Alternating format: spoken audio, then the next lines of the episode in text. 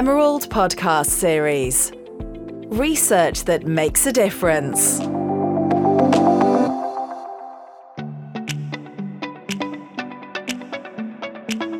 Today, I'm joined by Olayinka Akanle, who lectures for the Department of Sociology at the University of Ibadan, Nigeria, and who is also a research associate in the Department of Sociology at the University of Johannesburg, South Africa. He is a scholar and an expert on social policy, development sociology, children and youth studies, inequality, international migration, sociological practice, and sustainable development. With two edited volumes forthcoming in 2022 centered around youth exclusion and empowerment in the contemporary global order, he's interested in the youth experience of exclusion and sustainable pathways forward. Thank you for joining me, Olayinka. Can I start off by asking you why the existential exclusion of youth is a pressing issue and how it manifests? It's a pressing issue in the sense that it is prevalent, is deep rooted, and uh, is consistent across countries. And um, based on our research, and like you will find in the two volumes that we are uh, publishing on this, is widespread in the sense that whether you're talking about developed countries or developing countries, we could see elements of youth exclusion that is very deep rooted in this society. And the why it is very important is that we hypothesize or we believe that as long as this group of people that we categorize as youth are not allowed to play active roles in, in the structure of their society, contribute to development of their society, then we're going to be leaving a whole army of people that could jumpstart development across the world or sustain development across the world. If you look at some countries, especially in developing countries, we have what we call youth bulge. Youth bulge in the sense that this group of people make a large chunk of their population structure. If you look at the population pyramid of many of these countries, you have a lot of them being youth. And we begin to talk about um, demographic dividends of the youth. That is, if we are able to appropriate this group of people and allow them to contribute to the development process, we're going to all benefit from it. But if we do not allow them to play active role in determining what happens in their countries, definitely we're going to have crisis in our hands in the short run and in the long run.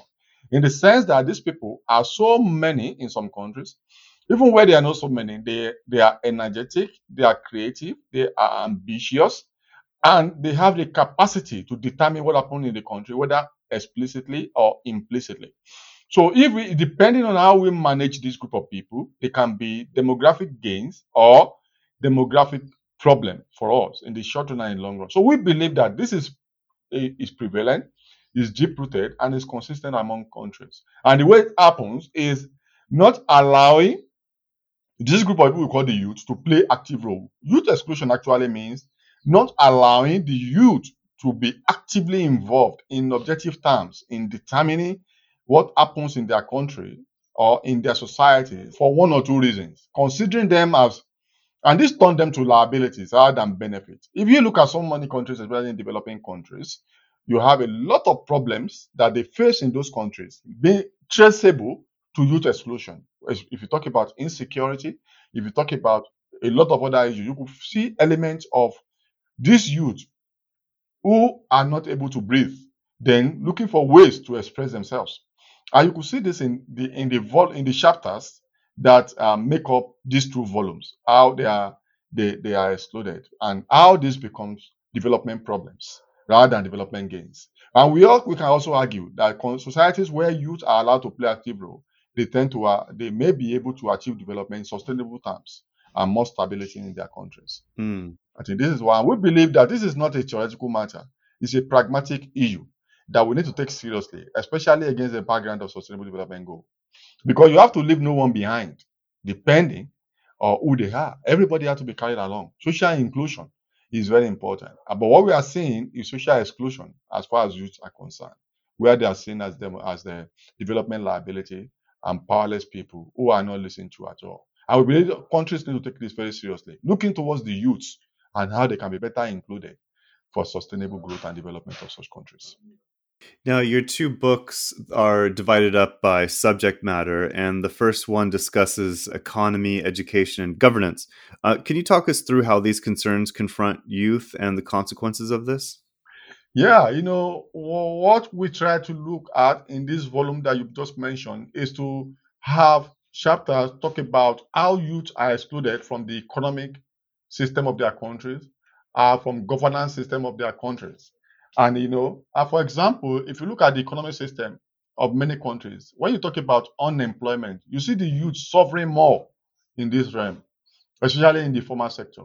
And um, we say the, the this exclusion in the economic system, particularly the formal system, actually is a problem.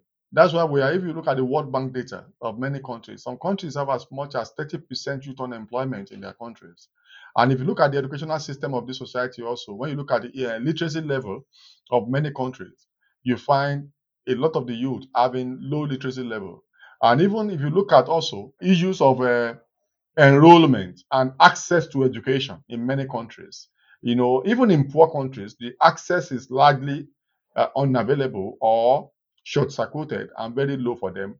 Access in terms of uh, being able to go to school and being able to get good quality education is a problem in those some of those countries.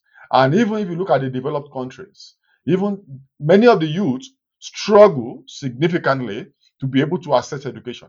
Many of them amassing huge debt to go into school. And even when they go to school, they spend most of the rest of their life paying this debt. If you look at the chapter, they are talking about Rhodes must fall, fees must fall, in, uh, even in middle income countries. So we try to look at the educational system to demonstrate how youth are excluded. And even in governance, this is even very massive in terms of the youth not being able to play active role in the governance system of their country. If you look at many of the countries we have across the world now, you only have the have the youth playing active role at the governance level. In many poor countries, the youth are used as foot soldiers to disrupt election, I mean, uh, governance processes. And many of them are used as agents of destabilization by the older adults. So what we try to do is that places to use these contextual scenarios or contextual case studies to demonstrate empirically and pragmatically at how youth are excluded from the system of their society using these three broad clusters of experiences and context in terms of education, economy, and governance. Interestingly, these three structures, these three settings, these three scenarios happen to be strategic in determining how the youth, how their present play out, and how their future may be impacted. For example, if youth don't have significant access, inclusive access to education, you're going to bring, and the world is driven by the by knowledge system now. We talk about knowledge economy. We then have a group of people who don't have what it takes to compete across the world and to contribute significantly, effectively into their into their societal system because they are they will be operating within negative educational coefficient.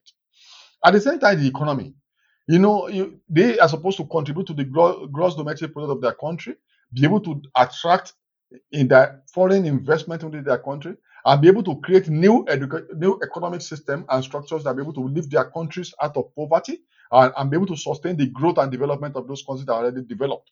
And if you now look at governance, talking about decision making, talking about ability to sustain their society by making informed decisions at across level, not only at the macro level, even at micro level.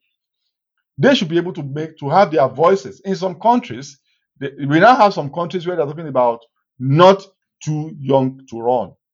This is an advocacy system where the youth are crying for spaces because the older adults have stifled their, their voices, stifled their um, political capacity.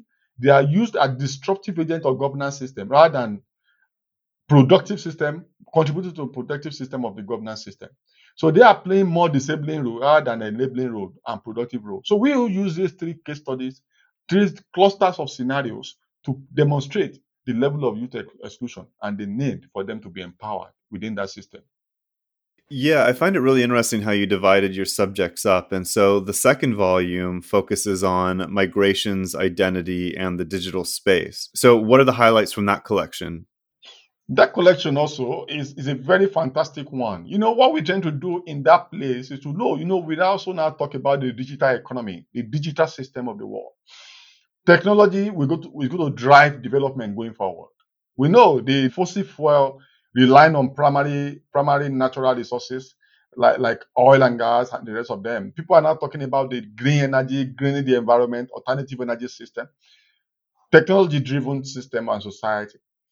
So we're trying to, to look at the digital divide across the world. Anybody or any youth that will make significant contribution to the development of the world in the nearest future, we have to be empowered in digital sense, the digital space. So what we're trying to do at digital level is to look at how prepared, how included are the youth in terms of leveraging digital system or digital society in a way that they can contribute to development. Looking at the real issues in terms, in fact, that that digital area is very fundamental. Uh, and depending on the countries you are looking at, many developing countries actually are excluded at digital space. You know, this digital divide. Many of the poor countries, developing countries, are actually not players in that area. Even the developed countries that, that we see as leaders in the digital system also still need to be better include the youth and better empower them.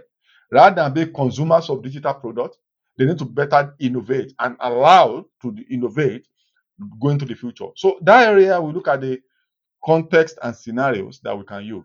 And also, if you look at also in terms of the migration, we look at how migration drives development and how people, how the youth, in an attempt to cope with strategic exclusion that they suffer, how they, they, they resort to migration processes, looking for opportunities outside of their disempowered society. And also talking, looking about their, their identity, constructing the identity of the youth. How do they see themselves? How are they, how are they seen? How do they see themselves? And how does the construction of identity across categories, how does it influence how they see themselves? And how do they see themselves along identity? How does this affect their capacity to contribute to development? It's a fantastic collection, I must say. And readers will find it very interesting. I see that your, you know, your your contributions come from all over the world, and I was wondering if maybe you could talk about some of the differences between, or the, really the similarities as well between the developed countries that you're dealing with and the undeveloped countries. Yeah, the, the, in fact, it's intentional to make it global. You know, sometimes when we talk about this or some of these exclusionary systems, sometimes we think about maybe some countries not having the issues at all.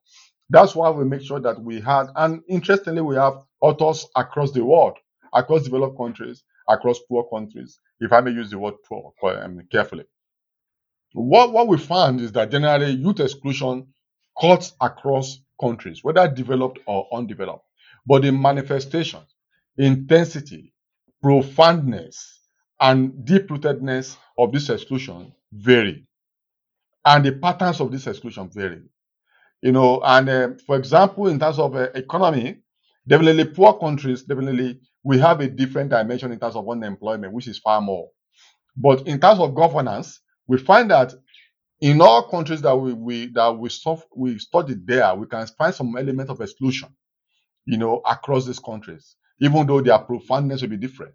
Even though developed countries may fare better in terms of uh, accountability and transparency in their governance system and even the and they are able to also ameliorate the, the human condition of the youth in, across some of these clusters. So definitely, poor countries have specific experiences and manifestation of youth exclusion that are a bit different from developed countries. But one thing we do we, we do find in this collection is that youth exclusion cuts across all countries, and all countries have to take it seriously. You know, not minding the differential manifestation across these societies. I think that must be made and is powerfully noted in the book.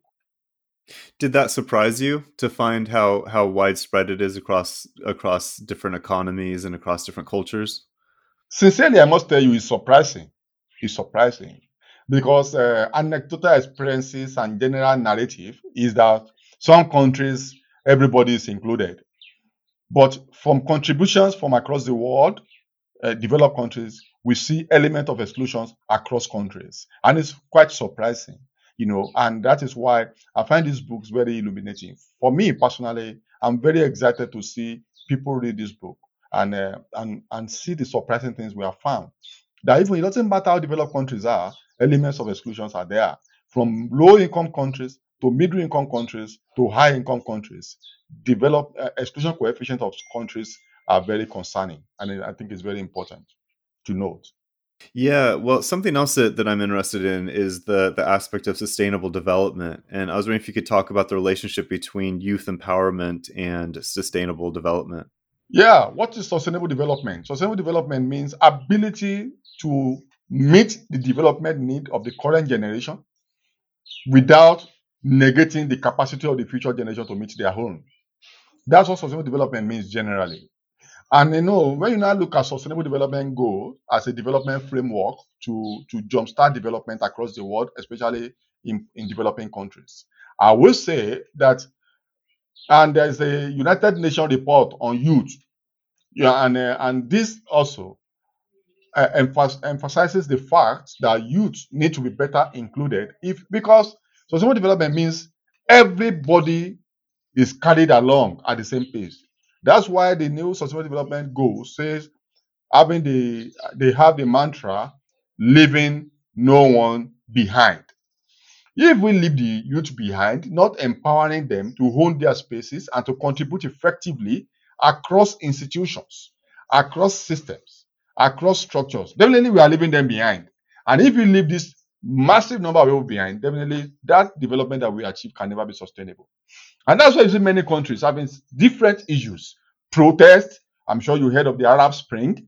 Uh, You are also, I'm sure you are aware of protests across countries. In fact, a major chapter in this book talks about protests, you know, and uh, Mhm. how it's about the youth eating back, lashing back at the system. Another protest has started again now across in some countries, and most of them are youth who are expressing frustration on at how they are left out of governance. And some older generation just hijack their system and chokehold the youth to the extent that they don't have voice and they asking for voice. That is what I wanted to ask you about how uh, the the youth can empower themselves in response to this. Yeah, the youth can empower themselves in, in, in terms of asking for their spaces, ask legitimate questions from the system, and be innovative. And there is a chapter in one of the volumes that is talking about uh, youth, undergraduate and graduate, uh, get- uh, getting involved in income earning activities aside the formal system. It's an innovative way.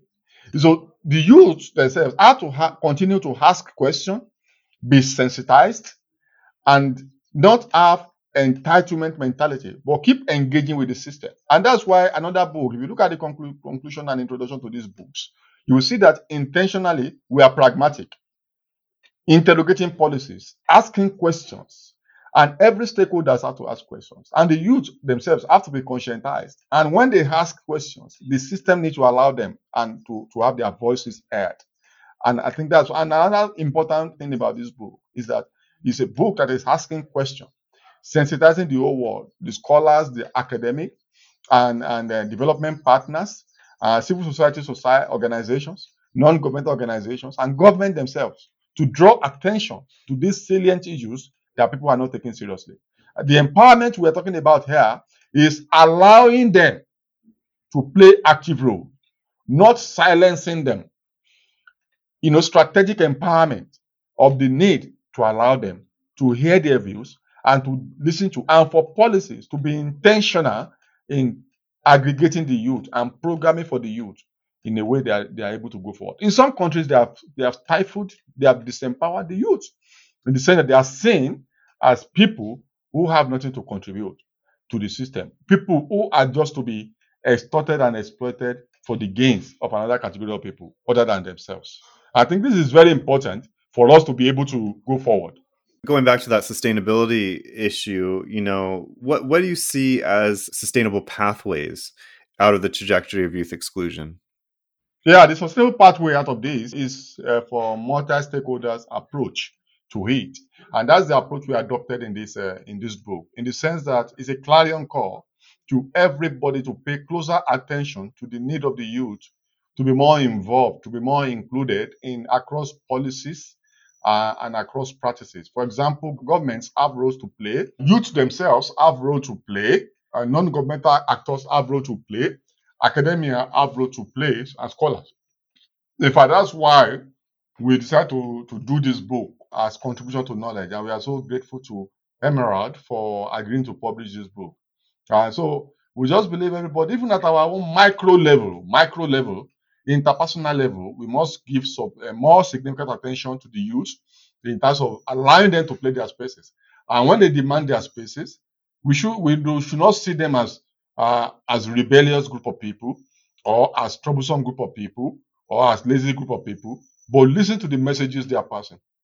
Particularly, I work with youth a lot as a as an academic, and uh, I also operate at the development practice. I've seen that this is a group of people that have a lot of innovations and a lot of energy and a lot of interest to contribute, and they are very creative also. So if we allow them, and that's why this is actually where the inspirations come. You know, I've had to work with a number of youth to work with them across levels, and I find them to be very st- uh, strong contributors to development if we allow them. So I think everybody just needs to all hands have to be on deck to realize the need to, be, to better include these youth in going forward. I think there, there's a need for self for self realization and realization of significant orders in, in uh, uh, for the youth to be better included and to come to the realization that these people are excluded and there's a need to uh, include them. I think that's very important going forward. Well, I think a, a really interesting aspect of your book is that you offer different perspectives um, in response to the issue. So, how can stakeholders from practical, academic, and policy perspectives make a difference? Academics need to do more researches, not just uh, like you see this book, we are intentionally global so that we have a comparative panoramic view of the issue. So, and, and that's why we try to remove some chapters that appear to be uh, repetitive and uh, or that are too academic.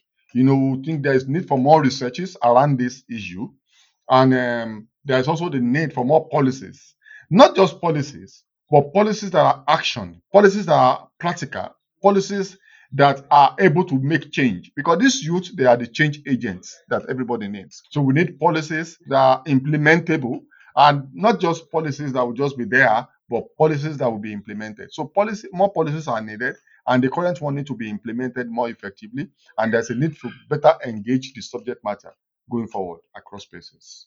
So, what do you think are the next steps? What do you see in the future of global youth studies and responses to this critical challenge? Yeah, I think uh, the response is going forward from is to continue to push this book to the to um, this issue to the front burner. You know, as long as we continue to talk about it, you know, uh, organize conferences around it, organize stakeholder workshops around it, organize policy discourses around it, then people will realize this the more. And we also have to showcase best practices uh, so that people see. Uh, we are not just crying when foul, but we are also showcasing best practices and the benefit of better youth exclusion. I think the whole world will, ca- will catch the, the idea, and there will be need for. In some countries, there are already struggles for youth in, inclusion and struggles for um, youth celebrations. But so- most of the time, we make some gains, and gains become losses in the shortest of, of time. So I think to continue to push it to the front burner and continue to discuss it. Personally, I've made this my agenda around my sphere, of influence in my network. I build a framework of youth groups around myself. I'm also not an old man, so I'm youth at art, youthful at art, and also in action. So whenever I walk around the youth, I follow them up and conscientize them the need to contribute their own culture and not play the victim, but the positive change agent around me. So I think everybody, including uh, policymakers, academics, and scholars, and NGOs or non-governmental organizations or, or civil society organizations have to come to this realization and be intentional about jumpstarting the youth and allowing them their spaces. So if you keep the discourse going on and the challenge is going on and bring it to the front burner, I think the future is bright, but we need more collective action to galvanize the change that we want. It sounds like this collective action you're talking about is is is very much on the local level. Is that where you're coming from? Do you think that the balance between the local and the national is there a struggle there, or can you say something about that? I think it has to be it has to be multi-level actually. You know, even before you have a global action, there has to be local level galvanization. Is the collectivity or collectivization of what happens at the local level that resonates at the national level and that resonates at the global level. Actions will not just start at the global, they don't have local roots. My suggestion and recommendation is that we have to be micro, intentionally, strategically, and be macro at the same time. So we need a collective action, not just disjointed action.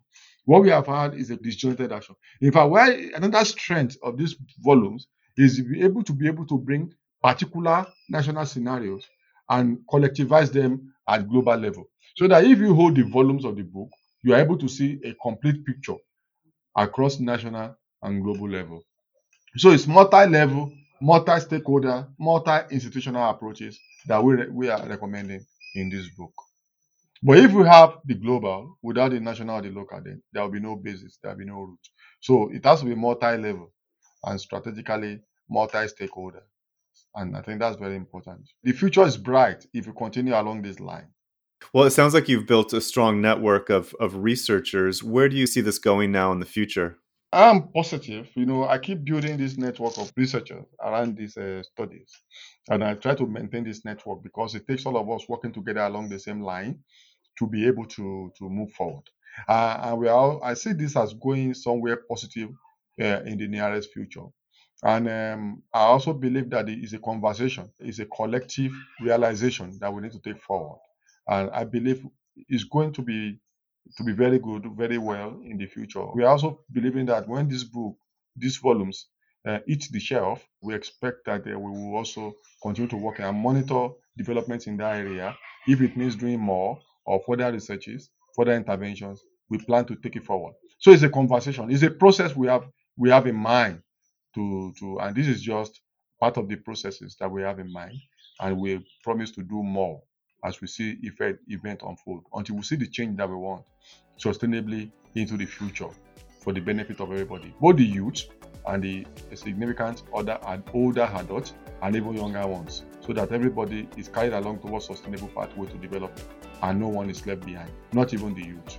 That's what we have in mind. Well, thank you so much for joining me today. I really enjoyed our conversation. I really learned a lot. This is really insightful. Thank you very much, Daniel. Thank you for listening to today's episode. You can find a transcript of our conversation as well as more information about our guest on our website. I'd like to thank Katie Mathers for her help with today's episode, as well as Alex Jungies of This Is Distorted.